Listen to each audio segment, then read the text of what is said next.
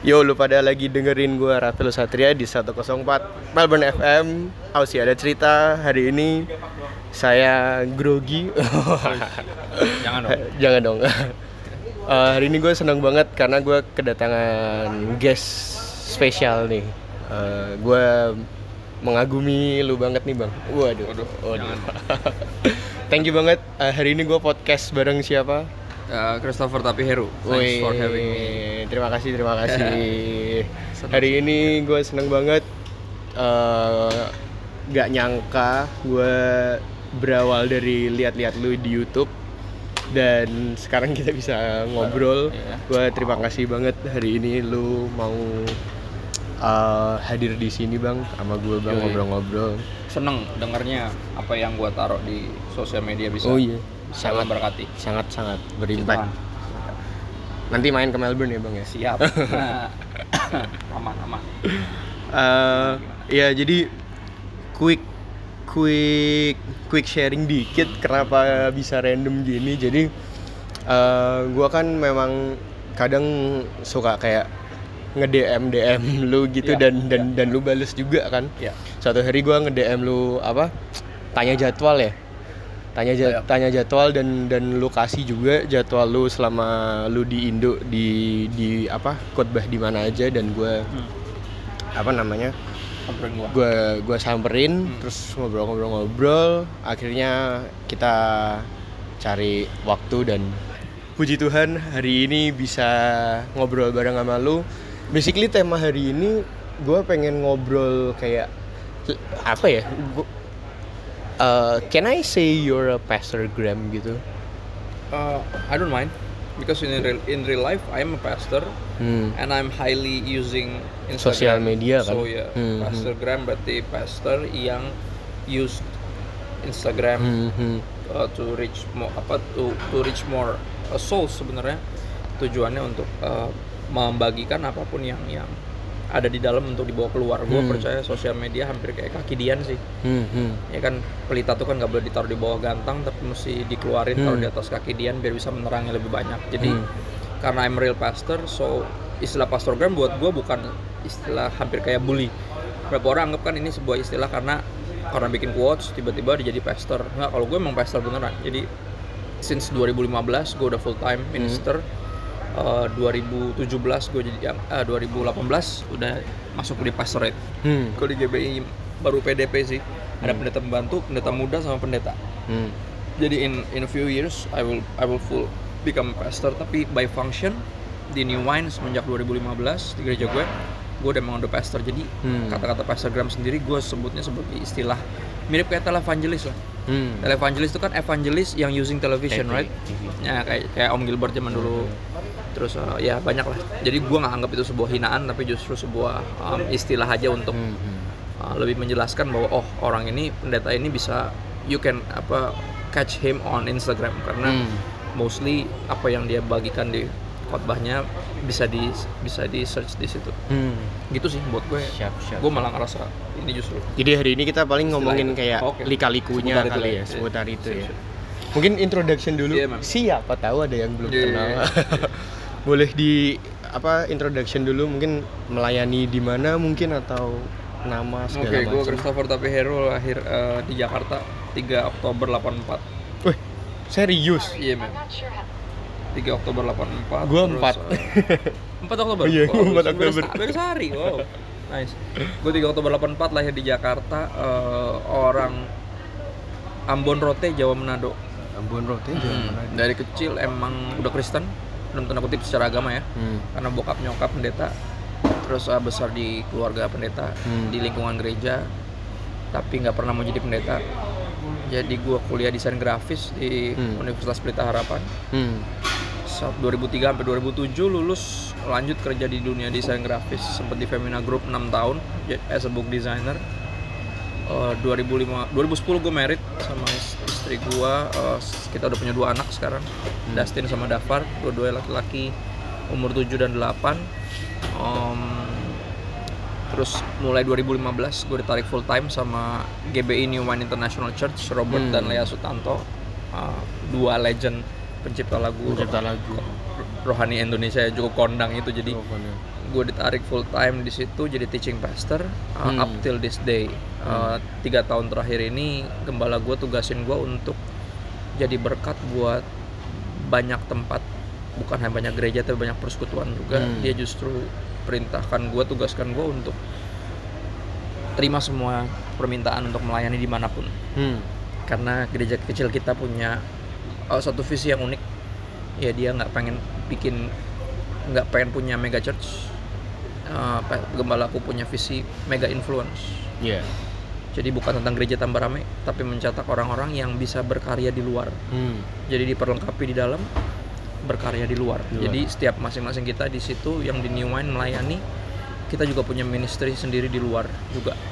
Jadi jadi trainer kah, jadi pembicara public speaker kah, atau apapun itu. Di musik yeah. juga sama.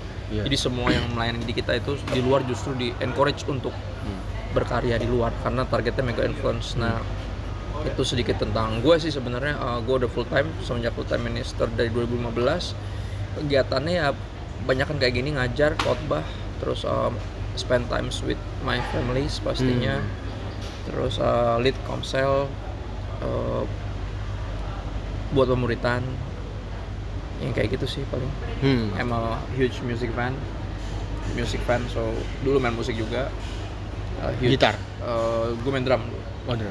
Yeah, drum. Terus uh, gue sebenarnya bukan hanya huge music fan, tapi specifically um, hard music fans. Dalam artian hard music, rock music, uh, alternative music, pokoknya musik yang anti mainstream lah, side stream gue bilang. Hmm. Ya bukan nggak mainstream tapi side stream. Jadi buat pendeta orang akan find my musical apa ya selera tuh kayak kok pendeta gini sih musiknya gitu. Iya iya iya. So what what's wrong maksudnya? Iya. Yeah, yeah. uh, in the end of the day, genre is still just genre, right? Mm-hmm. Maksudnya yang penting message. Mm. I'm all about the I'm all about the content sih sebenarnya. Mm-hmm. Kalau buat the content of lyrical content, gue sangat banget kayak gitu. Jadi buat gue kalau musiknya bagus dan liriknya oke, okay, gue akan suka bandnya walaupun hmm. bukan band Kristen. Hmm. Gitu. Jadi ya yeah, that's a glimpse. Siap, siap, siap. Thank you, thank you, thank you bang. Tapi uh, tadi ngomong-ngomong soal menjadi pastor nih, kayak uh-huh. apa? Jadi that's not your, if that's not even your childhood dream gitu ya? No. Gua malah cita-cita lu apa? Gue mau jadi uh, anak band ah. atau pernah menjadi arsitek waktu itu, cuma karena matematika gue jelek jadi gue masuk desain grafis. Uh, sempet berpikir ya tadi ya mau jadi, tadi cita-cita gue ya pengen jadi anak band. Terus kalau pernah jadi pernah mau jadi pemain bola yang which is malah aneh, tapi cita-cita semua hampir semua anak kecil lah. Iya sih, yang jelas gue yang jelas cuma satu gue tahu, gue nggak mau jadi pendeta, itu aja. hmm. Anything but a preacher, karena bokap gue pendeta, nenek gue pendeta, kakek gue pendeta, buyut gue pendeta, jadi kayak gue nggak mau. Ya, yeah, tapi ya yeah, yeah. ujung-ujungnya ya emang panggilan Tuhan mau gimana, maksudnya kita nggak akan bisa mungkin lari gagal, ya? Kita nggak akan bisa lari, maksudnya bisa lari. Kisah Yunus di Alkitab mengajarkan yeah, bener, kita bener, bahwa bener. you nggak ada yang berhasil lari dari Tuhan, yang dia hmm. nomde lu akan yeah, lakukan yeah. yang Tuhan mau lu lakukan.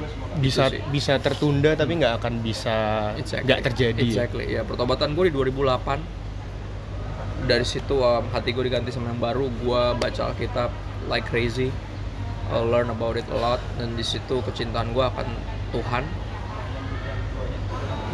bertumbuh, dan juga kalau makin mengasihi Tuhan, mengenal isi hatinya, kita akan makin mengasihi jiwa-jiwa. Hmm. Jadi dua ribu sembilan gue mulai start my own little Bible studies at hmm. church, uh, mulai dari empat orang sampai tiga setengah tahun kemudian bisa dua ratusan orang hmm. come and go. Itu itu itu di luar program, hmm. nggak ada yang nyuruh, gue juga nggak tarik kolektor. Hmm. Do it just uh, like what God wants me to do, dan tanpa sadar tiga setengah tahun itu oh, ratusan jam, rat, ribuan ribuan slides of verses, ya, Bible verses ya, ya gue gue post kan. Itu itu yang ngebentuk gue, itu kayak semacam hmm. sekolah Alkitab lah buat gue. Dan sekarang apa yang gue store in my soul, in my heart, uh, yang memenuhi pikiran gue yaitu the Word of God, itu yang sekarang bikin gue, menjadikan gue pribadi yang sekarang. Maksudnya yeah. every time I tweet, every time I post di Instagram, um, it's all about the Word of God. Because amen, amen. Karena firman Tuhan yang memenuhi gue, jadi itu hmm. terus yang keluar. Hmm. Ya kayak gitu sih bro.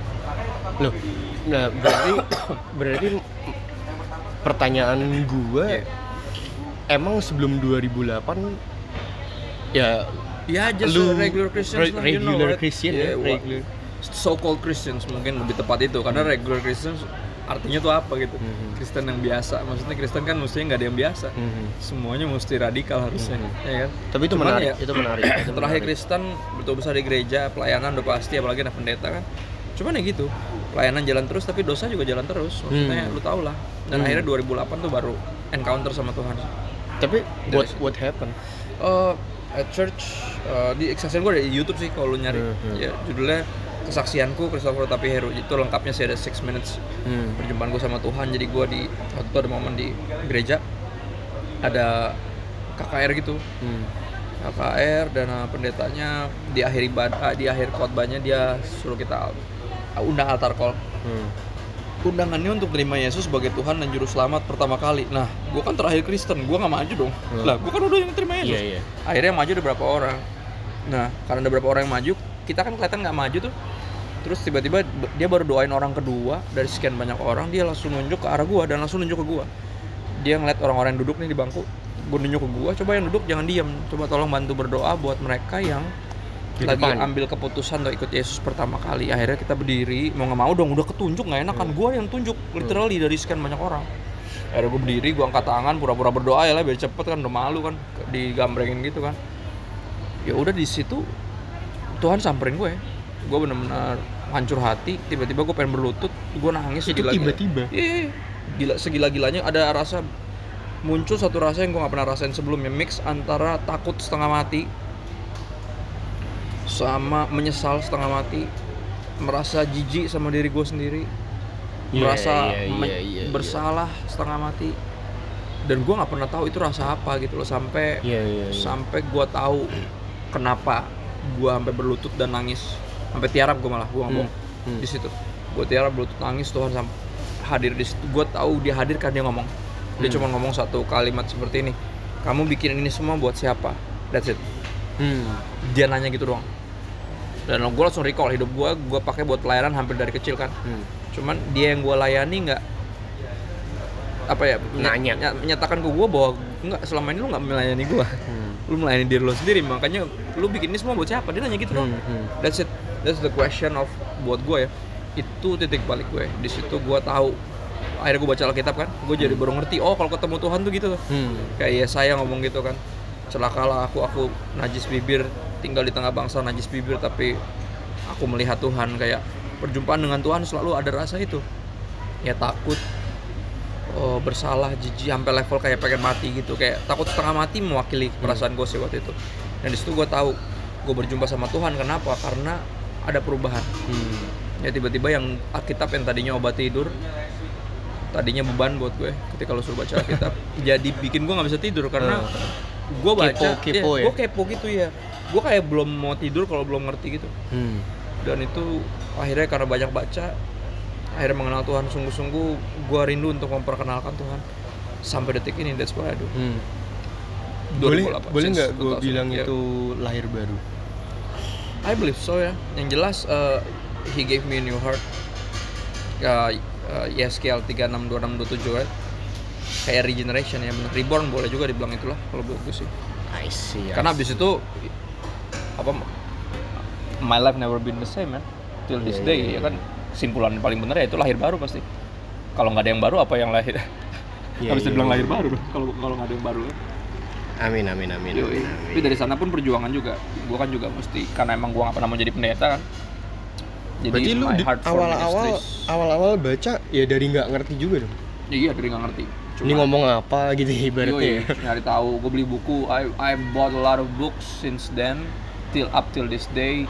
Di rumah udah kayak library. Theological library yang yang kesusun sendiri karena yeah, cara yeah, gue beli buku tuh gini loh, gue gue never buy a book yang belum selesai terkenal. Oh. Bukan. Orang kan suka beli kayak eh buku ini bagus beli dong gitu. Kalau gue nggak gue nggak beli berdasarkan buku hmm. itu bagus apa enggak. Gue beli ketika gue baca Alkitab, gue mentok. Gue nyari buku yang ngejawab tentang mentoknya gue. Iya. Yeah. Jadi tanpa sadar dari Kejadian sampai Wahyu jadi library kan. Iya iya iya iya. Wah menarik sih. Yo iya. Kapan-kapan main lah. Menarik. Itu menarik. Itu menarik. Gitu yeah, sih. Yeah, yeah, that's that's how my theological frameworks uh, kebentuk sebenarnya dari hampir kayak bisa dibilang it is safe to say dari perjalanan pribadi lah sama Roh Kudus melalui firman Tuhan. Hmm, gitu sih. Mantap. Tapi tadi pas lu cerita dua ribu delapan kan hmm. itu baru ibaratnya menyerahkan diri. Terus tadi baru ke gerejanya dua ribu lima belas ya? Baru full time. Baru full time-nya dua ribu lima belas hmm. Karena tujuh tahun berarti? Hmm, tujuh tahun berusaha menyangkali panggilan untuk jadi full time minister. Oh jadi hmm. ibaratnya udah, banyak udah percaya aja tuh masih hmm. nyangkal. Hmm, karena kan gue juga terpelayan di gereja kan? Hmm, jadi cukup lah ya, iya, cukup lah ya. Kan, apalagi dua ribu sembilan kan baru masuk kantor gue, baru mulai kerja. Hmm. dua ribu tujuh baru lulus soalnya. Hmm. Jadi kan nggak mungkin dua ribu delapan langsung full time, gue nggak kepikiran. Oh iya iya iya iya iya iya iya. Gue pikir gini, ah, lu nggak harus jadi pendeta kok untuk melayani kan? Iya iya iya iya. Buat teman musik, uh, lead uh, youth waktu itu, hmm. masih lead Bible studies hmm. for berapa tahun kemudian. Tapi baru dua ribu lima belas itulah akhirnya panggilan untuk full time itu gue iyain. Dari dua ribu dua belas tuh udah melayani satu gereja kecil di Kelapa Gading selama setahun as a teaching pastor. uh, uh. Tapi masih cuma Sabtu Minggu aja, uh, uh. Senin sampai Jumat yang kantor. uh, uh. Sudah yeah, dua ribu dua belas, yeah, yeah, yeah. tiga belas, ya tiga belas gue balik lagi ke ini. dua ribu lima belas lah ditarik sama New Wine full. Bingung, bukan bingung, galau gak? Galau lah, maksudnya nggak nyambung men, lu kuliah apa? Itu kan kayak lu jalan di atas air bro, maksudnya lu nggak punya kompetensi, maksudnya nggak punya kemampuannya, lu nggak nggak train di situ, nggak sekolah juga ambilnya itu juga, bukan kayak completely hmm. oh, different area. Nggak ya? Kan lu nggak sekolah kita bro, jadi completely different area, dan gue tahu itu bener-bener faith zone banget, langkah bener-bener leap of faith, karena gue nggak punya apa-apa lagi selain Tuhan yang manggil gue. Ya yeah, kan? That's enough ya. It's, it's God, enough. God is He's enough. My only qualification, right? Iya, iya, iya. We are unqualified, tapi all of us. Tapi dia itu yang mengqualify kita. Amin, amin. Dianya. Tapi berarti apa tuh yang ngebikin oke, okay, I'll do it gitu? Hmm, ya gue nanya istri sih udah pasti, karena kan udah kan berkeluarga juga. Iya, udah berkeluarga, punya anak, udah dua. Hmm, kerjaan gue juga di tahun ke enam, tahun ke tujuh tuh kalau di Femina Group dulu tuh j- ada jenjang karir, lo bisa naik jabatan. Hmm. Gajinya pasti naik, tiap tahun naik terus gajinya. Kalau udah kayak gitu kan lo kan full time, artinya lo nggak, lo nggak kerja, lo benar-benar melayani hmm. Tuhan. Ya full di gereja gue, ada gajinya juga, hmm. tapi ya nggak bakal ada raise lah karena hmm. dia cuma gantiin gaji gue bulanan terakhir di Femina hmm. aja. Hmm. Dan karena tadi gue lebih takut karena gue ngerasa nggak mampu men, lebih ke situ sih. Oh. Berarti in a way bukan masalah ekonomi berarti ya? Enggak. Lebih ke masalah kalau ekonomi salah enggak. Ngomong lah misalnya. Atau... Ya, lebih ke ngerasa ya gue ngerasa kayak kenapa gue gitu maksudnya. Iya, iya, banyak iya. orang lulusan sekolah Alkitab dengan gelar yang S, S satu, S dua, S tiga, S T H, M T H dan whatnot ya kan. Kenapa gue gue I'm I'm way too unqualified for this. Gue bilang gitu sama Tuhan, tapi Tuhan yang manggil, enggak, I want you, I want you to be in my team. Pastor gue yakinin gue, Robert, gue bilang oke. Okay. Gue tanya istri gue, dia bilang ya udah yuk kita bertualang sama Tuhan. Gue bilang oke, okay. Satu tanda udah oke, okay. Gue nanya orang tua gue, bokap nyokap bilang ya kamu nurut aja sama Tuhan. Lagi nah, akhirnya gue minta tanda yang paling keren nih, gue minta tanda sama Tuhan. Gue bilang Tuhan, I need a sign, a weird one, yang paling aneh. Gue bilang jangan yang obvious, udah biasa. Yang obvious gue pengennya yang aneh tandanya. Akhirnya benar. Hari Sabtu gue dipanggil Om Robert ke rumah, tawarin full time. Sabtu malam gue ngobrol sama istri. Hari Minggu gue telepon bokap nyokap. Hari Senin gue dipanggil manajer gue. Hari Senin dipanggil manajer gue, nanya gini, Om, perusahaan ini butuh kamu. Kamu salah satu um, desainer yang kami butuhkan. Kerjaan kamu salah satu yang paling cepat. Ya, tapi uh, Mbak lihat kamu punya konsentrasi lain. Jadi emang apa ya? Sering kali dia dapati gue lagi ya, kalau lagi kerjaan gue udah beres tuh gue bikin khotbah, bikin slides yang terbuka di depan komputer gue itu Alkitab bro. Hmm. Jadi kayak, dan kalau lagi makan siang gue nggak pernah sendiri, gue pasti konseling orang, ketemuan gini kayak hmm. meluk kayak gini. Hmm. Kadang gue lagi doain orang di Burger King atau whatnot. Hmm. Dan manajer gue merhatiin itu. Hmm. Manajer gue bukan Kristen loh. Hmm. Terus dia ngomong gini, kita kita membutuhkan kamu tapi gini. Mbak lihat kamu punya konsentrasi lain. Terus gue pikir waduh gue udah pecat nih, gue bilang mm-hmm. Kalau kan kayak punya kerjaan mm-hmm. lain ketika mm-hmm. ngerjain yang lain ngerti gak sih? Mm-hmm. Tapi ternyata dia ngomong kayak gini, kamu gak tertarik tuh kejar passion kamu. Wah, ngerti gak? Yang ngomong ini bukan orang Kristen yeah, yeah, bro yeah, yeah, maksudnya yeah, kalau yeah, yang ngomong yeah, pendeta yeah. atau biasa apa, ya ah, gue kan minta tanda yang gak biasa. Dan Tuhan kasih gue tanda paling aneh men. Manajer gue yang suruh gue yeah, yeah, yeah. kejar calling itu yeah, yeah, yeah. kamu nggak tertarik? Terus dia bilang gini, soalnya Mbak paling nggak suka ngelihat burung yang bisa terbang tapi dikandangin, dia bilang gitu. Waduh. Gila, dan itu kata-katanya sama persis yang gembala gue bilang tentang gue. Hmm. Gila banget men. Hmm. Gue kayak wah, gue kalau minta tanda lagi sih kurang ajar. Ini udah tanda paling aneh. Hmm. Dan Tuhan benar-benar nih loh, nih loh. This is the sign that you need, you want it, you have it. Jadi you have it. Gue bilang kayak udah Tuhan, gue nyerah deh. Siap. Udah abis itu. Siap. The rest is history sampai hari ini. Wah menarik, thank you, thank you, thank you, thank you. Menarik, menarik, menarik. Wah, gue punya pertanyaan buat yeah. lu bang. Seorang, uh, eh tapi gimana ya ngomongnya ya? Maksudnya gini, jangan lu jawab, jangan dijawab yang terlalu holy lah. Tapi yeah, maksud gue gini, maksud gue gini, mm. lu punya titik terendah nggak sih? Atau kayak pernah nggak sih marah sama Tuhan seorang? Marah sama Tuhan, gue seringkali lebih mempertanyakan kayak when life happens sih kayak. Somebody dies or um, kayak hmm. uh, kayak calamities, calamities gitu. Kayak di kayak bencana alam gitu hmm. kayak hmm. gue kayak kenapa sih kayak gitu paling gitu. Cuma makin ke situ gue selalu ingat Ayub sih. Hmm. Ayub kan selalu bertanya kan dan Tuhan tanya balik, dia bilang gini, udah gini aja deh Ayub, lu nanya terus kan gini aja, gue nanya sekarang lu jawab. Di mana lu pas gue bikin alam semesta? Hmm. Gila gue bilang. Gue kalau yeah, yeah, yeah, kalau yeah. mempertanyakan yang gitu-gitu ke Tuhan, gue jadi malu sendiri karena ya, setuju, setuju, karena gue bukan gue tuh nggak ngerti apa yang gue bilang gitu loh. Setuju, setuju. Titik terendah kalau itu ya tadi kalau marah sama Tuhan nggak sih nggak pernah nggak pernah cuman lebih sering mempertanyakan, mempertanyakan kayak okay. kenapa mesti gini sih Tuhan gitu ya, doang ya, sih. Ya, ya, ya. Itu, itu yang paling ya nggak gitu doang sih kalau menurut gue sampai level itu sih sebenarnya kurang ajar juga sama Tuhan cuman dia benar-benar uh, bukan cuma Tuhan tapi Papa sih. Ya, ya. So ya yeah, he he knows exactly how hard it is to be a man. Jadi manusia yang berpikir gitu kan, hmm. manusia yang selalu kayak kenapa sih mesti gini gitu. Hmm. Karena kita kan nggak ngelihat big picture, kita kan nggak bisa lihat itu, yang bisa lihat cuma Tuhan. Hmm. Kita only see a glimpse, glimpse after glimpse kayak puzzles gitu kan. Hmm. Gitu sih lebih ke sana itu kalau masalah mempertanyakan Tuhan itu. Kalau titik terendah di pelayanan, um, salah satunya ya titik terendah di pelayanan itu ketika setelah melayani satu tahun di satu gereja kecil di Kelapa Gading itu kan jadi teaching pastor, gua mengundurkan diri karena beberapa orang di gereja itu bosan ngeliat gua terus karena kalau jadi teaching pastor tuh kan every single week lu yang khotbah kan, hmm. you teach, jadi sermon series after sermon series hmm. dalam setahun itu banyak banget uh, series yang udah kebentuk tapi beberapa orang bosan dan mereka hmm. bilang ya udah mereka bosan dan gua bilang ya I'm here to help. Dan beberapa orang itu anak-anak majelis, jadi cukup berpengaruh bisa suaranya. Mereka cukup berpengaruh ya. Jadi gembala itu coba belain gua karena jemaat mostly sebagian besar diberkati, tapi beberapa orang ini ngerasa bosen karena gua terus yang munculkan. Akhirnya gua bilang sama gembala, Pak, saya nggak mau menimbulkan kekacauan. Maksudnya kan ini anak-anak majelis ya. Maksudnya saya nggak mau sampai bapak belain saya jadi ribut sama majelis, nggak worth it lah. Maksudnya hmm. kalian kan udah jadi satu keluarga sebelum saya masuk. Hmm. I, I I came here to help, right? Hmm. Ketika saya udah nggak saya nggak dibutuhkan lagi ya, I'm willing to go. Hmm. It's okay for me. Nah di situ satu titik, ya gue ngerasa kayak wah, gini amat gitu maksudnya ministry hmm. itu. Nah hmm. itu satu. Nah titik terendah ter, ter, kedua dan paling parah sebenarnya kemarin ketika akun-akun satir mulai nyerang gue. Hmm. Nanti yang maksudnya. Uh. Itu ini nggak maksud da, in a way gini nggak kayak padahal kan maksud gue baik itu nggak sih bang kayak gitu nggak sih maksudnya iya lebih ke sana maksudnya, maksudnya kayak lu mempertanyakan gue yang adalah kita satu tim.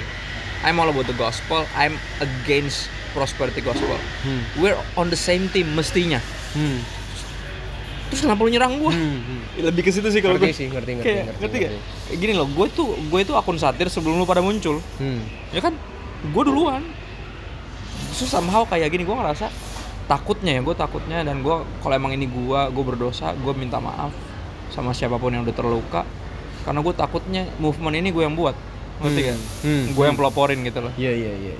Nyindir-nyindir secara sarkas, secara satir sih, lebih bukan sarkas ya, kalau satir kan lebih pintar, sarkas hmm. kan kasar. hmm. Gue gak pernah kasar, hmm. cuman satir most of the times was. Iya. Yeah. Tapi kan belakangan hmm. udah enggak, karena I'm all about the body of Christ. I'm all about um, the gospel. I'm all about uh, the church. Hmm. Dan gue selalu sekarang makanya lebih lebih lebih hampir kayak lebih bisa bilang lebih berhikmat lah. Mungkin udah faktor umur juga kali ya. Karena hmm. berapa tahun juga ya udah jadi. Kayaknya kalau lu satir-satir terus kayak nggak mungkin ya. Makin lama makin wise lah sebenarnya. gitu sih, dan dan ya itu yang paling titik hmm. terendah itu sih sebenarnya. Hmm. Hmm. Ketika gue berharap mereka tuh bantuin gue gitu dalam hal menjangkau anak-anak via sosial malah. media, malah dia nyerang gue sendiri. Yang gue bingung gitu kenapa gue diserang? Gue hmm.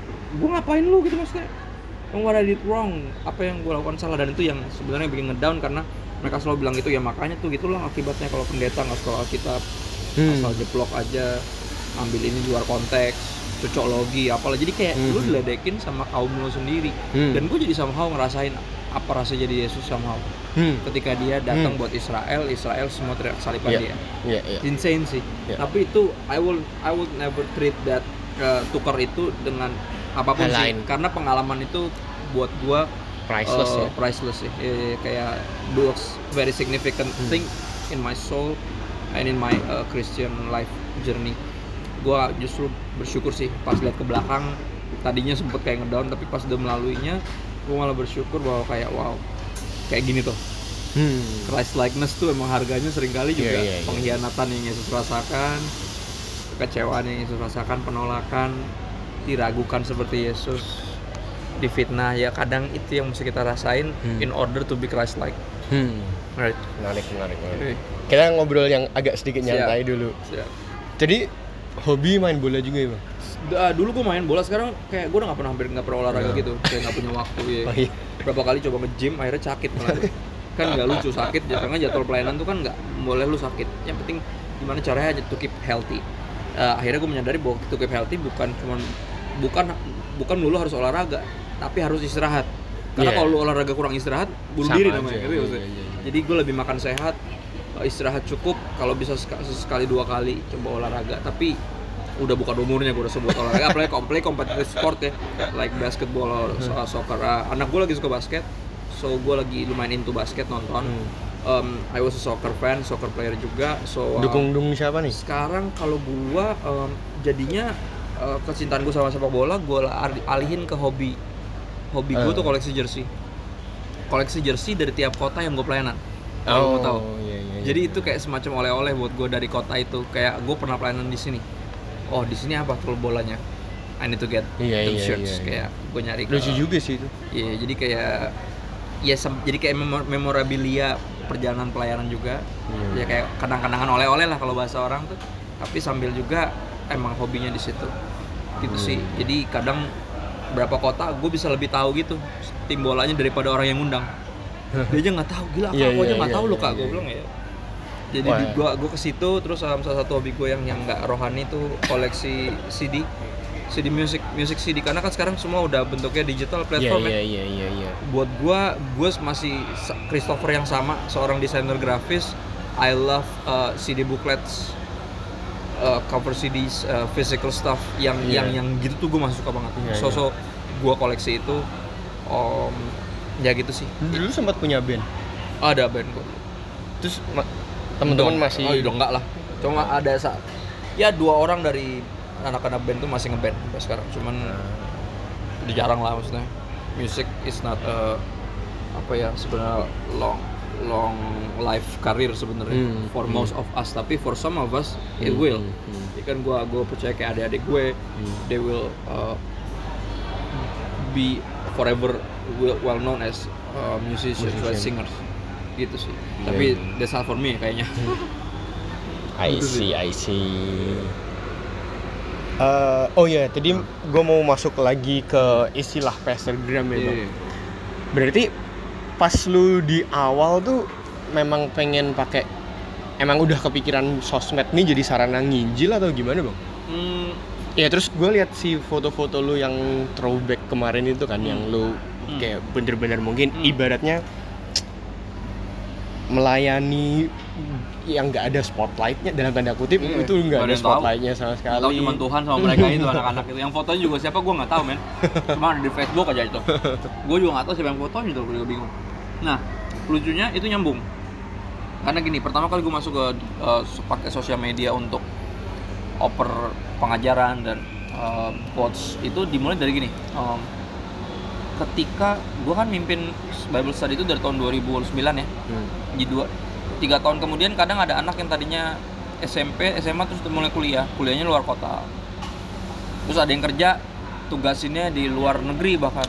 Jadi I mereka see, kayak, see, kak, gue gue tetap gue tetap mau ikut Bible study dulu, gimana caranya kak? Gue bilang ya gimana dong, lu di luar kota. Waktu oh, itu belum ya. Ada Instagram. Belum ada. Waktu itu paling Twitter, Facebook, Facebook tapi udah ada sih ya. Facebook ada. Sama dulu gue pakainya gini, YouTube dulu belum bisa panjang bro. Yang bisa panjang namanya Vimeo. Iya yeah, iya yeah, iya. Yeah. Vimeo sekarang diblokir. Diblok. Sama Menkominfo, gue juga nggak ngerti kenapa. Dulu tuh semua di Vimeo. Jadi yeah, yeah, yeah. gue tuh bikin oh, pengajaran kayak yang gue taruh di YouTube. Hmm. Lihat kan berapa video yeah, YouTube gue yang kayak hmm. enam menit, tiga puluh menit hmm. itu dulu kayak gitu tapi audio. Eh bukan audio, videonya itu gue nyorot laptop gue yang gue yang gue pakai hmm. udah kayak hmm. kalau lihat di. Iya yeah, iya yeah, yeah. Jadi laptop itu isinya kan ayat. Hmm. Jadi gue cuman arahin handycam ke laptop sambil gue ngomong.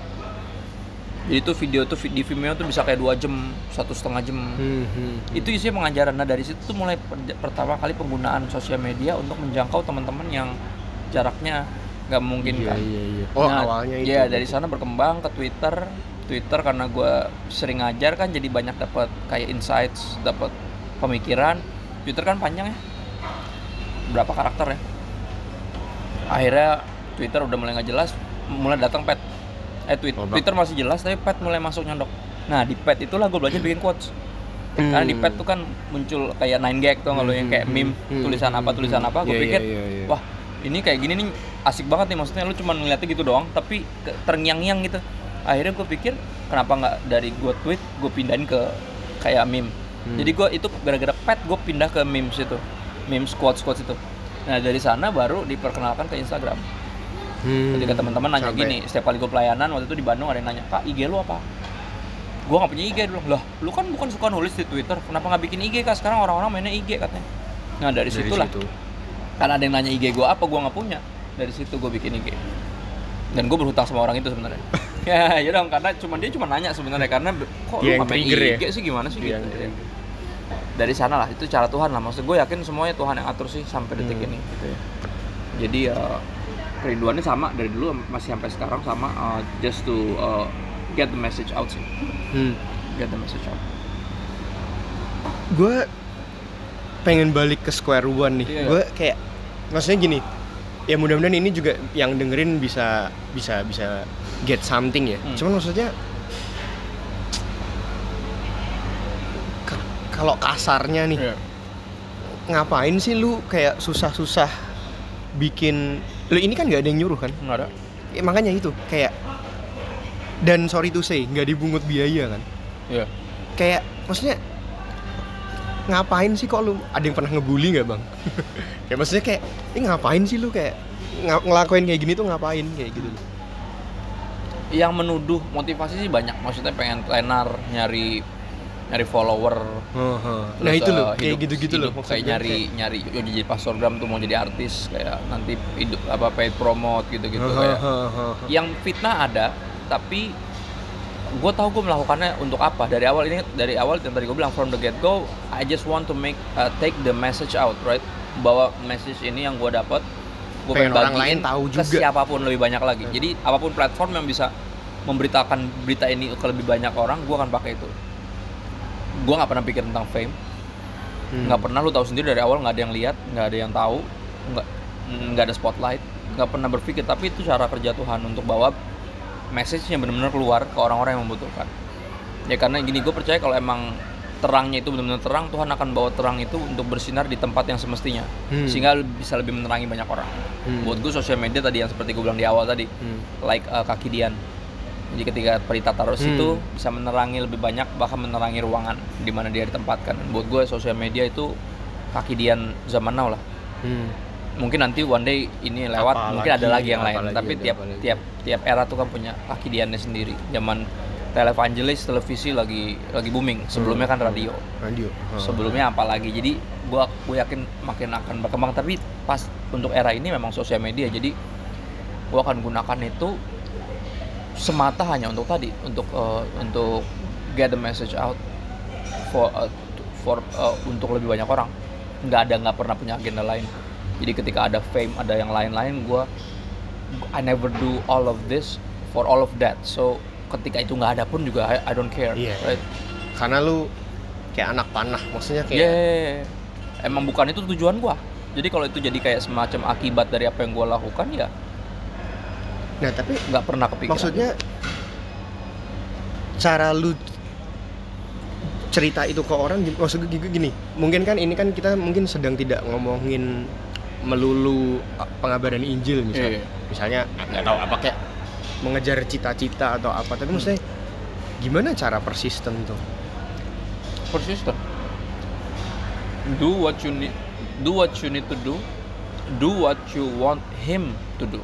Kalau gue lebih ke situ, bukan bermaksud hmm. rohani ya, tapi buat hmm. gue rohani itu sesuatu yang sesuatu yang nyata. Hmm. Kan orang ada yang bagi dua nih. Ada sekular. Dunia nyata, ada dunia sekuler sama rohani. Seolah rohani itu nggak nyata. Padahal kita tuh emang jasmani dan rohani, ngerti nggak? Yeah, yeah, mestinya kerohanian kita itu senyata jasmani kita. Harusnya kita mesti treat that way karena kita itu hybrid. Kalau binatang cuma jasmani, ya malaikat cuma rohani. Tapi manusia jasmani dan rohani, ngerti nggak? Setuju, setuju. Jadi gue nggak akan bagi dua ini. Ya jadi gue akan selalu balik ke sini karena emang buat gue, gue hanya melakukan apa yang Tuhan pengen gue lakukan. Karena itu emang cita-cita gue. Itu keberhasilan di mata tuh pencipta kita kan, melakukan apa yang semestinya kita lakukan. Setia dalam perkara kecil ya. Buat gue how to be persistent itu udah pasti. hmm. Orang bertanya tentang kreativitas atau whatnot karena kita live in a world yang semua all about um, content creating, hmm. right? Semua kan jadi bingung kita bikin apa lagi ya biar tetap hmm. hype, biar tetap. Gue gak pernah mikir hype, I don't care, right? Gue cuma mikir gimana caranya message ini bisa dimengerti dan sampai ke lebih banyak orang. Gue nggak terlalu mikirin viewernya, yeah, atau yeah, yeah, subscribersnya, atau likes, aduh, nggak pernah tentang itu. Jadi gue selalu akan hanya akan posting apa yang pertama memberkati gue dulu. Oke, jadi perenungan gue dari sana baru gue coba bahasain biar lebih banyak lagi yang terberkati dan ngerti. Hmm. Sederhananya kayak berbagi berkat sih bro. Hmm, hmm. Kayak lu dikasih berkat sama Tuhan, ya lu bagi berkat ke orang lain. Segitu, cuma pakai cara yang pakai bahasa kekinian. Kalau gue lebih ke sana. Jadi uh, persistent ya tadi balik lagi ke ketika lu mengetahui apa ya, tujuan lu untuk apa dan untuk siapa lu melakukannya, you will keep on doing. That's, atau kayak yeah, yeah, yeah. kalau pakai konteks gue, istilah gue tuh gue pernah bikin kaos tulisannya born for this. Hmm. Emang terlahir untuk ini. Jadi kan hmm. itu yang disebut um, calling. Calling itu ketika lo akhirnya melakukan apa yang lo emang terpanggil untuk melakukannya dan lo akan selalu efektif di situ. Ya mungkin gue di sini tapi yang lain pasti punya bidangnya masing-masing. Cuman ya pas gue ya pas yeah, yeah, yeah. di sini aja sih. Lebih ke situ sih men, persisten karena tadi nggak punya target, nggak ada nggak ada tuntutan.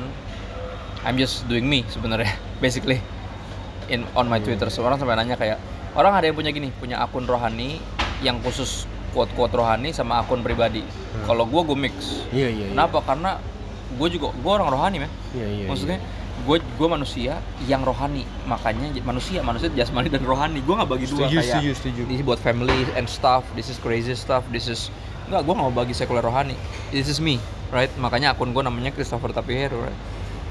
Hmm. Bukan akun rohani gue. Itu akun gue. Gitu sih. Agree. Thank you, thank you, thank you. Nah kalau kalau gitu kan maksudnya ini kita kita ngomong sekarang ya, yeah. maksudnya dengan dengan you like it or not, yeah. dengan segitu ka followers, dengan mungkin kadang-kadang lu di endorse apa, dapat spotlight, dapat yeah. pujian sana mm-hmm. sini, wih susah nggak bisa, maksudnya itu malah susah nggak sih, maksudnya kayak apa? Kayak how can you still be humble gitu maksudnya? Humble means uh, humility means knowing your place, right? Artinya tahu diri. Sebenarnya ingat aja maksudnya sampai detik ini, sampai sama-sama detik ini, ya, dan... sampai detik ini is all about is all because of His grace, right? Setuju. Itu yang mesti diingat. Hmm. Apa so that we can be humble. Karena humble itu sebenarnya gini, rendah hati itu sebenarnya suatu kemustahilan kalau kita mengupayakannya sejujurnya. Eh, wah bagus tuh. Karena oh, itu pendeta gue pernah. Bener gak? Bener gak? Pendeta, pendeta gue pernah. Ketika lu lagi berusaha mau jadi rendah hati, lu malah jadi manipulatif, right? Malah Berarti mikir. Iya, malah mikir. Kalau kayak gini gue rendah hati nggak ya? Nah, setuju sih. Uh, Tim Keller yang ngomong. Gue salah satu uh, pendeta favorit gue, Timothy Keller namanya, dari uh, New York. Lagi di Malaysia. Iya, iya, iya. Kemarin di Malaysia benar. Uh, Pastor Tim pernah bilang kayak gini, hum apa? Uh, humility is not apa thinking uh, less of yourself. Tapi thinking of yourself less. Ngerti gak maksudnya?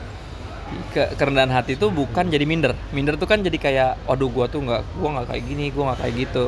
Tapi nggak, lu nggak terlalu mikirin diri lu sendiri, ngerti ya? Kalau lu masih mikirin diri lu sendiri, lu either be minder atau sombong. Both sombong and minder itu dua-duanya, satunya kelebihan, satunya kekurangan. Humility itu di tengah. Gimana cara bisa maintain di tengah? Ya tadi, lu mesti menyadari lu ada sampai sekarang semua karena anugerah, dan lu ada sampai sekarang hanya untuk dia. Oke, okay? It's all him. Oh, dari dia, oleh dia, da- untuk dia dan bagi dia. Itu yang bikin kita humble. Karena ketika lu berusaha rendah hati, ini yang mengerikan. Kalau lu bisa bilang lu udah rendah hati, berarti lu lagi paling sombong, berarti gak? Iya, iya. Itu setuju, yang setuju. Itu yang paradoksnya. Berarti, kayak ngerti, ngerti, ngerti. Ketika bilang kayak, misalnya gini, orang dalam dalam diskusi sering deh, orang lagi ngobrol suka ngomong kayak gini kayak, gue bukan yang mau sombong ya, tapi abis itu pasti abis nyombong. Itu nyombong. Jadi kayak itu sesuatu yang kita nggak bisa hindari. Ada satu orang gue lupa, dia ngomong gini. Oh, kerendahan hati itu kayak tidur, dia bilang. Ketika lu lagi berusaha tidur, kalau lu pikir lu udah tidur kayak gini, aduh gue udah tidur nih, berarti bisa. Lu belum tidur. Nggak, kalau oh, lu iya. berpikir lu udah tidur, berarti oh, lu belum, kan lu masih mikir, iya, kan? Bener, bener, bener. Nah sama, humility juga gitu, men. Iya, iya, iya. Jadi gini, gue pernah tulis quotes dan buat gue itu mewakili apa yang um, menjadi pengalaman gue gini. Cara lu bisa rendah hati sederhana, lu tinggikan Tuhan. Hmm. Karena lu nggak bisa meninggikan Tuhan dan meninggikan diri hmm. di saat yang bersamaan. Ngerti gak? Hmm. Ya lu harus selalu tinggikan Tuhan. hmm. Kalau gak lu tinggikan Tuhan, lu tinggikan diri lu sendiri. hmm. Dan jadi ngerendahin Tuhan dong. Maka kita tinggiin Tuhan. Orang yang meninggikan Tuhan berhenti meninggikan diri. Gu- quotes gue, gue ingat banget itu tulisannya. That's how to, to say humble sih. Karena sekali lagi, buat gue pribadi, humility is almost impossible sih. Tapi impossible is nothing for those who believe, right? hmm. We believe that kalau emang Tuhan suruh kita rendah hati, jangan sombong, kita pasti bisa. Tapi bersama dia kita bisa, di luar dia kita nggak bisa berbuat apa-apa, right? Amin, amin, itu sih, amin, amin, amin. Itu tuh yang mesti terus diingetin sih. Amin, amin, ya gue gue gue, berha- gue bersyukur gue punya support system sih, kayak istri gue. Istri gue tuh jadi kurator, jadi uh, kritikus paling ketatnya gue. Dia dan itu penting stay, ya. Dia, dia dia dia selalu keep me apa keeping me sane lah, bikin gue tetap waras hmm. dalam semua this, this apa uh, Instagram thingy. Karena tadi bisa macam-macam sih, kayak misal gini, endorsement misalnya. Orang kan kira gue bayar, berbayar, makanya orang sering nanya di D M gue, kak P P, berapa P P itu paid promote? hmm. Gue bilang gini, gue gue gak pernah bikin paid promote. Gue selalu hanya berupaya untuk mempromote teman-teman gue punya usaha. hmm. Karena apalagi sama anak Tuhan ya. hmm. Karena gue hamba Tuhan, hamba Tuhan hmm. tugasnya itu. hmm. Dan gue selalu bilang gini sama mereka, kak bisa bantu kita mengapromote? Oh gue bisa, gue bisa. Gimana?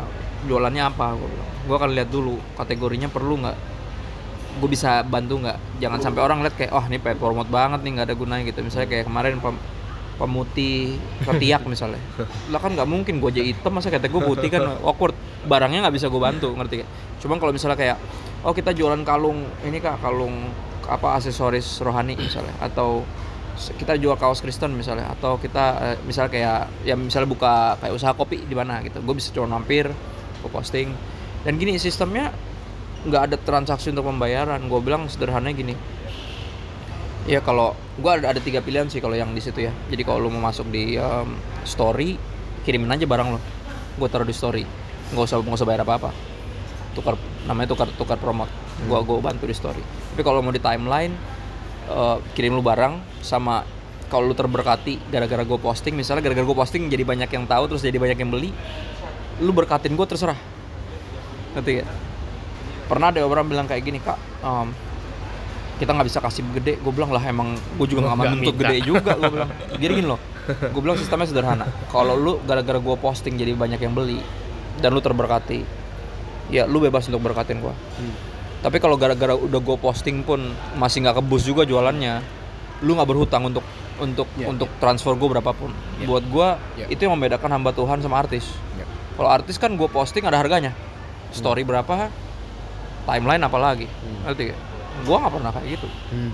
Dan itu yang yang menjaga ya menjaga kita tetap hamba Tuhan lah. Hmm. Jadi makanya mem- mem- menjelaskan bahwa gue cuma pengen klarifikasi juga bahwa semua itu cuma tuduhan. Hmm. Ketika gue nyari sengaja buat nyari masa, nyari nama hmm. biar bisa endorse, nyari hmm. duit, kayak come on man, hmm. money is the least thing that I search from the get go. Malah di Bible, malah it. di Bible ada kan akar segala money, kejahatan cinta uang. The love of money is heart, apa the heart of hmm. root of all evil, right? Hmm. Dan jelas bukan itu tujuan kita. Gue hamba hamba Tuhan, nggak pernah nggak pernah dan nggak akan pernah jadi hamba uang. Itu sih. Thank you, thank you, thank you bang. Nah ini sebenarnya ini yeah. puncak pertanyaan gue juga tentang kesibukan nih bang. Hmm. Lo kan soalnya juga kirimin gue kayak. Uh, jadi gini teman-teman, jadi kan uh, Bang Bang Riso kayak uh, fotoin jadwal dia gitu, jebret yeah. gitu. Dan itu gila sih, itu bener-bener hektik, full, full itu nggak tahu ya apa gue yang nggak uh, pernah lihat jadwal pester segitu atau gimana. Tapi wah itu itu itu capek sih gitu. Dan maksudnya in terms of bagi waktu, in terms of fisik, in terms of um, me time mungkin, atau in terms of, ini ini pertanyaan paling penting, lu masih sempat siapin sharing kalau kayak gitu? Masih. Itu uh, maksudnya gimana itu, itu cara lu? Gua itu nggak pernah bengong. Me time, me time buat gua itu family time. Artinya nggak pernah me, gua sendirian. Hmm. Gua sama pasti sama keluarga gua. That's my me time. Setiap jeda itu gua pakai buat nyiapin bahan. Jadi gua nyiapin bahan itu bahkan sebelum ada khotbahnya. Kalau mau tahu. Jadi gue terus. Berarti kalau ditentuin mereka malah enak di lu dong. Kalau ditentuin mereka ya enak di gue memang. I see, I see, I see. Kalaupun khotbah belum datang, gue udah punya khotbahnya kadang. Jadi ketika dia bilang, "Kak, sharing tentang ini dong." Ah, gue pernah nulis tentang ini. Jadi jadi notes gue tuh di handphone tuh penuh. Nih, ini salah satu contoh. Ini belum belum yeah. jadi, ini baru yeah. mau. Itu yeah. buat Agus, buat Agus kan. Agus gue udah tahu misalnya kayak ada ada posternya nih kadang kayak yang uh, nanti um, upcoming uh, conference kan. Hmm. Judulnya It's Time for Revival. Gue tulis dulu walaupun hmm. dia masih August. Iya yeah, iya yeah, iya. Yeah. Ya kayak nanti di Semarang um, Power. Yeah, yeah. Unlimited Fire, right? Yeah. Gue udah tulis dulu. Kalau udah dikirim bahannya, udah dikirim ini gue langsung tulis walaupun belum saatnya. Jadi gue enggak pernah diem. Diem gue nunggu itu pasti minimal kalau enggak bikin khotbah, lagi denger khotbah atau lagi baca buku. That's me. Enggak capek. I'm making most of uh, that's I was born for this, man. Gue gak pernah ngerasa capek. Kalau capek gue berhenti hidup berarti. Kalau emang lu terlahir untuk ini, right? Kalau lu terlahir untuk ini, kalau lu berhenti melakukan ini, lu berhenti hidup, right? Sama hal kayak gitu, itu yang gue rasa. Gue cuma berhenti biasanya kalau sakit. Sakit aja masih denger khotbah. Denger itu kan berarti itu menarik you sih. Keep on learning, right? Itu menarik sih. Ya kan lu mungkin gak kuat baca tapi bisa denger dong. Masa gak kuat denger juga kayak gak mungkin. Ingat bertiduran. Gue gak punya waktu luang. Me time gue pasti sama keluarga, karena keluarga gue itu ya gue sendiri, ngerti gak? Istri gue tuh gue, anak-anak gue tuh gue. Jadi I make mo, apa? Lu cuma mau memanfaatkan of, waktu sebaik yeah, mungkin nih. I make most of it, every single seconds of it. Kayak kadang gini, minggu malam pelayanan di Bandung misalnya, gue pulang langsung tuh, nggak nunggu besok paginya, nggak istirahat dulu. Pastor nggak istirahat dulu, besok aja pulang ya nggak? Gue langsung pulang malam ini, jam dua pagi nyampe rumah. Jam lima pagi gue bangun, mandiin anak gue. Yang pertama antar dia ke sekolah. Kenapa? Karena itu quality time gue sama dia. Hmm. Biar dia tahu gue sayang sama dia, gue bapaknya. Kita ngobrol, kadang dia ketiduran di mobil. But it's okay, I'm with him, right? Kayak gue berdoa buat dia. Kok bangun kok bangun pakai sepatu udah dekat sekolah. Iya pak ya. Berdoa ya sayang, iya gue doain. Udah. Besar pulang lagi. Satunya lagi siapin. Kadang gue di rumah. Istri gue biar bisa ngapa-ngapain, gue yang di rumah jagain anak-anak.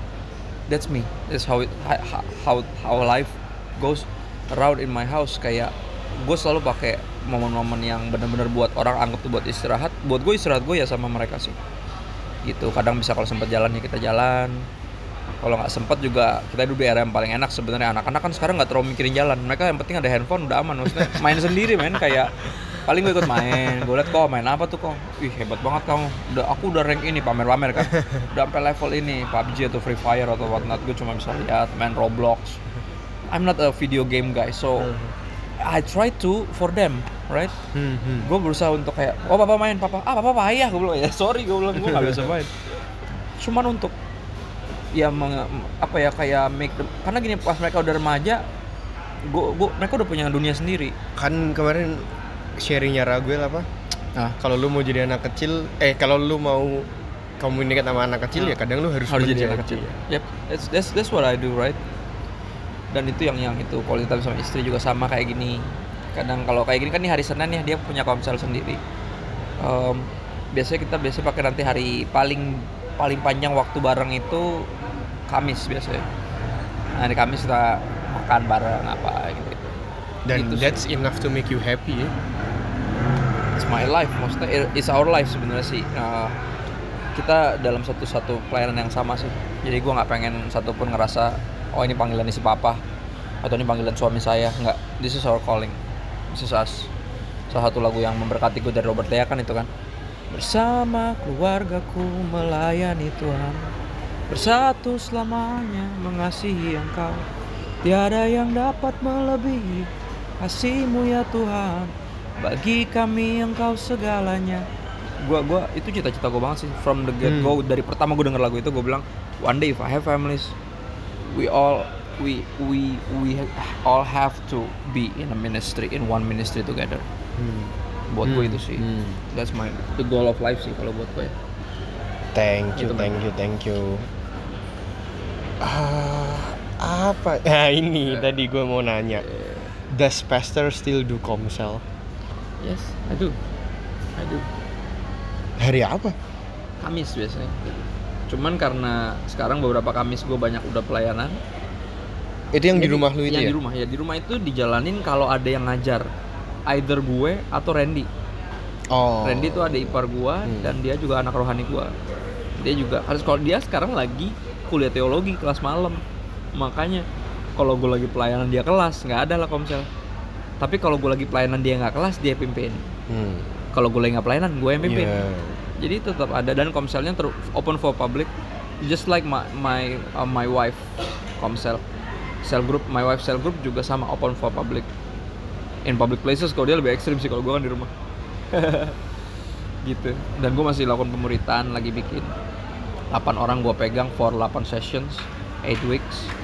Habis itu um, mereka jalan sendiri. Um, gue bikin delapan lagi yang beda, orang beda. Dan gue berharap yang delapan tadi masing-masing bisa bikin sendiri, berisi delapan orang, disciple-cycle gitu.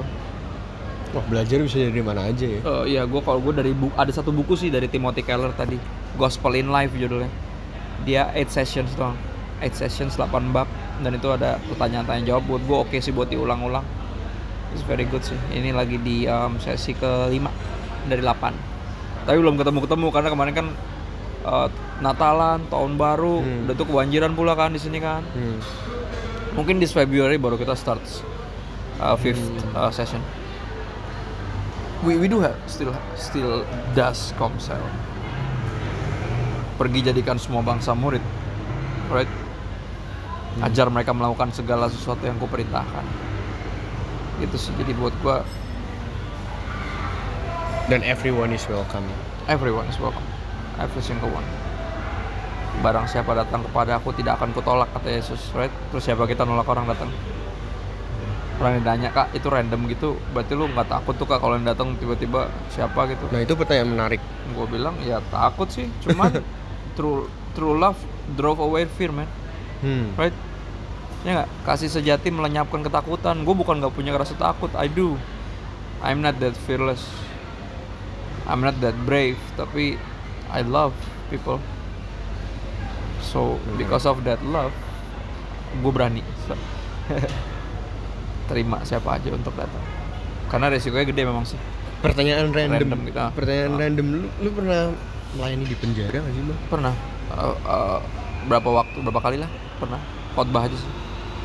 How it feels? dua ribu sebelas Uh, it feels buat gua pengalaman tidak terlupakan, karena yang anehnya di penjara gua ngerasa mereka lebih bebas daripada kita yang di luar. Dalam arti? Karena pilihan mereka cuma dua kalau di penjara, narkoba atau Yesus. Hmm. Kalau kita di luar pilihannya banyak. Hmm. Ngerti gak? Ngerti gak? Dan pilihannya yang satu udah jelas kan, satunya geblek, satunya bener, narkoba apa Yesus. Ya berarti mereka kecenderung pilih Yesus kan. Udah, mereka justru seringkali rasanya kalau buat gue ya, mereka lebih merdeka daripada kita yang di luar. Karena kita punya terlalu too many options, too many distractions. They don't have any distractions there. Cuman ada kalau gak dipukulin, kalau gak lu berdoa ibadah, berantem atau ibadah, paling olahraga. Olahraga juga nggak terlalu lah, nggak penting juga. lebih ke sana, lebih ke ibadah. Makanya ditekanin lebih ke ibadah, terus kayak art and craft, bikin sesuatu biar nggak nggak ngapa-ngapain tuh cenderung berantem kayak. Jadi gue kalau di sana lebih kayak menyadari bahwa gue nggak lebih baik daripada satupun mereka di sana. It is way easier to preach the gospel there karena orang nggak perlu diyakinkan bahwa mereka jahat, yeah, ngerti nggak yeah, maksud gue? Yeah, yeah. Yeah, they yeah. know exactly how jackass they were. Sorry gue kata-kata ini, tapi dia tahu persis. Jadi pas gue bagiin Injil tuh mereka tuh kayak kayak tanah kering yang disiram air seger gitu. Kalau di luar tuh kan kayak lu nyiram air tapi ke tembok, ngerti gak? Kayak hmm. ke- tembok kesombongan, tembok ke agamawian, tembok ke kayaan, tembok ke kesenangan duniawi. I don't care about you. Tapi di situ they don't have anything because they don't have anything. Christ easily will become their everything, right? Nanti nggak maksudnya? Karena mereka nggak punya apa-apa, Kristus dengan mudahnya, kalau gue bilang dibanding di luar ya, Kristus dengan mudahnya jadi segalanya buat mereka, because they don't have everything. Setuju sih, kan justru kadang yang bahaya bukan nggak percaya Tuhan, tapi percaya ada tapi buat apa? Yes, exactly. Ya, uh, Craig Rochelle nulis buku bagus tentang itu, kayak judulnya Christian Atheist. Kri- Christian hmm, Atheist itu buku aneh. Uh, percaya Tuhan ada tapi hidup seperti Tuhan tidak ada. hmm, hmm. Gila. Dan gue bilang way easier to preach the gospel there karena mereka benar-benar longing for the good news karena they living the bad news already, right? Menarik, menarik. Kita di luar punya too many news, distracting news, too many entertain entertainment, right? They don't have anything there. Yang mereka punya cuman Yesus and He is enough. Dan gue bersyukur hmm. dalam sepanjang gue pelayanan dari uh, dua ribu gue pertama khotbah di penjara dua ribu dua belas hmm. diminta gantiin pendeta. Jadi selalu hmm. kalau pendeta tuh umumnya kalau yang khotbah-khotbah pelayan-pelayan yang ekstrim pasti minta gantiin. Kalau undangan yang bagus-bagus jarang minta ganti gereja gede gitu. Gantiin gue dong, nggak pernah. Pelayan penjara marginal pasti minta digantiin. Gue bilang, tapi itu pengalaman berharga banget. Dimana gue ngelihat anak-anak yang mau pelayanan nih bareng gue nih, musisinya ketika masuk ke kan kan ruangan udah diisi sama sama para napi ya. Hmm. Mereka masuknya tuh kayak takut gitu, takut lihat kanan kiri, takut. Gue bilang dalam hati gue, ih gue malah marah lu ngeliat gitu. Gue bilang lu pikir mereka lebih jahat dari lu? Enggak, hmm. kita sama-sama jahat. Kenapa lu takut kayak gitu? Hmm. Hmm. Hmm. Di, di, yeah. That's yeah. a very sobering yeah. moment sih ketika menyadari bahwa kayak, you know Chris, you're not better than yes. any of these Setuju guys. Banget sih itu gue. Yeah, dan dan we are we are all sinners that desperately needed for grace, right? Dan kehausan mereka itu selalu jadi membangkitkan apa ya, menyadarkan gue bahwa gue mesti segitunya, mesti menginginkan the good news dan merayakannya because I am that bad. Gue segitu jahatnya sama kayak mereka. Every sinner has a apa? Every sin has a past, but every repentant sinner has a future. Gue yeah. gue selalu bagiin itu di penjara. Khotbah favorit gue selalu judulnya um, apa? Arrested by Grace. Hmm. Ditawan oleh kasih karunia. Hmm. Kisahnya Yunus. Hmm. Jadi lu lari dari Tuhan. Hmm. Tuhan tangkap lo, bawa lo untuk balik lagi ke Dia. Ya lu makanya lu di sini. Hmm. Gue bilang di penjara. Gue bilang gue nggak tahu hukuman lo berapa di sini, sentence lo. Tapi ini yang gue tahu kemungkinan besar berapa tahun lo di penjara itu berapa tahun lo lari dari Tuhan. Ya kan? Yunus di perut ikan tiga hari. Kenapa? Karena dia lari dari panggilan Tuhannya jaraknya tiga hari. Hmm. Dia mesti ke Niniwe, dia ke Tarsis. Tarsis Niniwe itu tiga hari. Hmm. Jadi gara-gara dia lari dari panggilan Tuhan, butuh jarak sejauh itu untuk bawa dia balik. Dia sama, gue bilang lu tuh ditangkap karena Tuhan sayang sama lo. Wow, oh, everyone breakdown, semuanya nangis. Karena mereka nggak nyangka, mereka masih nggak terima. Kenapa gue ketangkap, yeah, yang yeah. lain nggak ketangkap? Gue bilang ini, yeah, yeah. kok lu nggak ketangkap? Lu Tapi overdosis parah. Kayak mereka tuh di luar. Hmm, hmm. Mending lu di sini ditangkap tapi ketemu Tuhan daripada di luar lu bebas dan kehilangan Tuhan. Bilang gitu dan dan it's always sobering moment sih. Prison, one of my favorite hmm. uh, ministry. Hmm. Iya iya iya. Buat menarik, gue menarik. Dan juga tentunya yang paling gue suka anak-anak muda. Kenapa? Karena when when I saw them, I saw me. Duh. I saw yeah, I saw the yeah few years back me, the the silly me, the the stubborn me, the yeah, yeah, itu dia. Gue ngelihat dan gue makin mensyukuri kesabaran Tuhan. Jadi gue mau ngelihat mereka tuh kayak ngeliat gue yang dulu. Setuju sih. Dan gue membagikan kesabaran, cinta, ketekunan, yang sama yang Tuhan lakukan ke gue, bahkan lewat orang-orang lain ya. Karena waktu itu kan ada orang-orang lain juga kan, mentor gue, ada pembina remajanya, pembina pemuda, ada bokap gue, ada pendeta ini, pendeta itu yang coba reach out ke gue. Dan gue selalu nggak mau, gue selalu ya gue selalu ngelihat mereka tuh kayak ngeliat gue yang dulu. Jadi gue I'm in love with uh, youth ministry sebenarnya, karena hmm. karena di situ kayak semacam persimpangan jalannya, crossroads, ketika lo mau ikut Tuhan sungguh-sungguh atau lari dari Tuhan sejauh-jauhnya nanti kan, untuk radikal buat Tuhan atau uh, radically lost in this uh, crazy world. Yeah, yeah. Di crossroads gitu sih. Thank you bang. Yeah, man. Eh, gue tadi kepikiran satu hal. Hmm. Sebenarnya ini pertanyaan udah lama banget sih. Yeah. Cuma misalnya nih, ah. ada orang nipu gue, ya apalah seratus juta kayak okay, misal okay. gitu. Hmm. Terus gue memaafkan dia misal. Aha. Tapi gimana cara mikirnya, kayak misalnya gini, suak ini. Suak itu apa? Suak tuh bahasa, tau bahasa apa suak ya? Cirebon atau apa? Kayak ngerelainnya gitu. Bukan ngerelainnya, kayak tapi misalnya lah. Gini, kalau misal gue mikirnya, tapi gue tetap pengen bawa lu ke hukum karena biar lu sadar. Okay. Apakah itu kasih? Oh, uh, kasih itu menutupi segala sesuatu sih. Maksudnya lu bisa tuntut, but you choose not to. Ya kan, tapi kan itu nggak berlaku buat selamanya. Kadang gini, kadang the most loving thing to do is to smack dead kid, ngerti nggak maksudnya? Menjawab, ngerti nggak maksudnya? Kayak misalnya menjawab, anak lo nih, anak lo nih. Menjawab, menjawab. Ya ada momen di mana anak lo emang harus dipukul, and that's the most loving thing. Menjawab. Tapi kan nggak selalu harus dipukul, ngerti nggak maksudnya? Akan ada momen di mana kayak, oh ya udah. Iya, iya. Jadi kalau gue lebih ke situ sih men, kalau kalau emang menjawab. In order untuk bikin dia ada ada unsur kapoknya, ya kan biar dia tahu tahu diri lah, at least, ya biar dia tahu rasa kasarnya gitu ya. Ya kita mesti bawa ke ranah hukum biar dia tahu. Tapi apa kita ampunin dia? Kalau gue gue selama ini sih belum pernah bawa siapapun ke ranah hukum sih. Mostly masih kita ampunin lah dalam artian gitu. Karena pengampunan itu sebuah kemestian, tapi bawa ke ranah hukum itu pilihan sih. Kalau gue balik lagi tadi, tergantung lu nya aja. Maksudnya dorongan Tuhan untuk let it go, atau karena kalau gue di, dibohongin uang berapa kali lah ya. Dan Tuhan selalu most of the times, bukan most of the times, sampai detik ini dia selalu bilang udah let go. Gue punya terlalu banyak cara untuk berkatin lo. Setuju sih. Jadi kayak gitu, jadi kayak gue relain dibanding hold grudges dan um, punya dendam, gue relain ya, karena ya tadi Tuhan somehow kasih impresi dalam diri gue bahwa gue punya banyak cara untuk ngebalikin duit itu, karena it's not about the money, right? So it's all the matter of the heart. I want you to have my heart. When we ada undangan, ada kesempatan untuk mengampuni, itu selalu undangan untuk memiliki hatinya tuh. Hmm, hmm. Membuat gue itu priceless, yeah, yeah. Yang tadi kita pakai kata priceless tadi. Setuju, setuju. Gitu sih, Mas. Kita sudah hampir yeah. ke last last question nih, Bang. Siap, thank you, thank you, thank you. Ini pertanyaan sulit nih. Bodoh, pertanyaan, pertanyaan sulit. Pertanyaan sulit gimana jawab? Christopher. Pertanyaan yang gampangnya jawabnya sulit. Christopher Tapiheru. Yeah, uh, apa your favorite Bible verse? My favorite Bible verse uh, pertobatan, ayat pertobatan gue uh, Yesaya tiga puluh enam, dua puluh enam, dua puluh tujuh. Hmm. That's my favorite Bible verse. Um, ya itu paling paling favorit itu.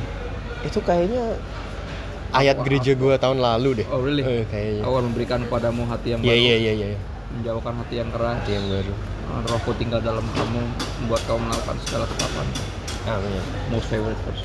Kalau favorite song? Favorite song. Um, Favorite song, wah wow, this is hard karena I have too many favorite song. Apa aja yang yang lately lu dengerin deh atau oh, lately, jangan yang lately, pokoknya yang yang ya, ya buat gua salah satu lagu powerful di era gua ya, maksudnya kan kadang kan gua hidup di berapa, udah cukup berapa era nih sebenarnya ya, udah tiga puluh lima, gua tahun ini tiga puluh enam. Uh, lagu yang buat gua masterpiece ya salah satunya itu um, judulnya ini Jadi Sepertimu. Hmm. Sama Ubah Hatiku itu, itu gue pertama kali itu bikinannya Andre Hermanto, the best man. Iya iya iya. Kacau, itu lagu the best buat gue ya. Karena banyak lagu yang bagus tapi that's top. Iya, for iya, me iya, top. Iya, iya. Abis itu bawa-bawanya baru ada berapa lagi yang lain. Iya iya iya. iya, iya, iya. Sungguh Indah masuk kategori sebenarnya. Iya, iya, one of the greatest. Oke, okay, I think um, thank you banget, yeah. Bang. Gila. Eh, sorry loh, ini jadi panjang banget. Sorry, sorry. Thank you banget. Uh, udah mau ngobrol-ngobrol di tempat gua. Thank you banget. Semoga podcast ini bisa memberkati kalian semua. Sukses Bang buat lu Bang. Eh, thank you. Apa sosmed lu apa nih? Oh, Christoph. Uh, Instagram Christopher Tapiheru digabung pake, jadi satu. Pakai F ya? Pakai F, pakai F. Christopher Tapiheru, uh, YouTube sama Christopher Tapiheru. Eh, upload lagi dong. Kayaknya YouTube lu belum upload, upload lagi ya? Karena enggak ada waktunya tuh syutingnya. Nanti deh kita kita doakan terus lah, doakan. Siap, siap. Pasti, ya, pasti, uh, pasti. YouTube pasti. Christopher Tapiheru, terus um, Twitter masih main enggak? Twitter udah masih ada tapi udah enggak aktif, aktif karena udah di Indonesia kurang laku lah Twitter. Hmm. Terus um, Facebook ada uh, Pastor Christopher Tapiheru. Kalau kalau di Facebook lebih ke fanpage larinya, hmm. karena yang punya gue yang biasanya udah full, hmm. jadi fanpage Pastor Christopher Tapiheru. I see. Tapi paling aktif I G lah. I G ya. Paling aktif. Apakah menerima pertanyaan-pertanyaan? Oh ya, yeah. uh, my my direct messages open for public. Mulai, salah satu pelayanan gue sampai detik ini adalah ngebalesin pertanyaan-pertanyaan teman-teman dari itu yang saya kaget. Itu yang saya kaget. Karena ini kan karena gue kan pendeta, ini pelayanan kan. In the end of the day I'm here to help, to serve.